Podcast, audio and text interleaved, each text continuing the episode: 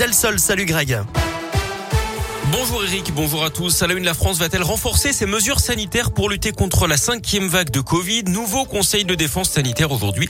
Emmanuel Macron promet de répondre avec, je cite, pragmatisme, proportion et philosophie.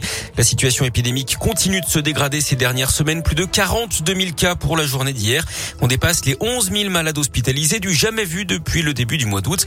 Parmi les sujets abordés, la vaccination des enfants de 5 à 11 ans aujourd'hui. Un nouveau confinement même le retour des jauges n'est pour l'instant pas à l'ordre du jour. L'actuel est aussi politique avec Éric Zemmour qui refait parler de lui. Le meeting du candidat d'extrême droite hier à Villepinte en Seine-Saint-Denis a dégénéré. Une dizaine de militants de l'association SOS Racisme ont été violemment agressés. Un peu plus tôt, des journalistes de l'émission Quotidien avaient été évacués après avoir été hués. Éric Zemmour a lui été directement blessé par un homme qui l'a empoigné lors de son arrivée sur scène. Du sport, du foot, fin de l'aventure pour Claude Puel à Saint-Etienne. Le coach des Verts remercié hier après la lourde défaite 5-0 contre Rennes. Les Verts qui sont derniers de Ligue 1. Puis elle était arrivée en octobre 2019. C'est le premier entraîneur de Ligue 1 à être limogé cette saison. Ça ne va pas fort non plus. Un hein. Lyon tenu en échec par Bordeaux, deux partout après avoir mené deux fois au score. L'OL est 12e. Difficile également pour le Clermont Foot, 18e après sa défaite à Montpellier 1-0.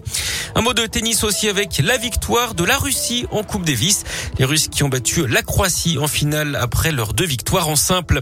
La météo de la pluie dans la région ce matin, 1 à 4 degrés, peut-être des éclaircies cet après-midi avec quand même pas mal de grisailles.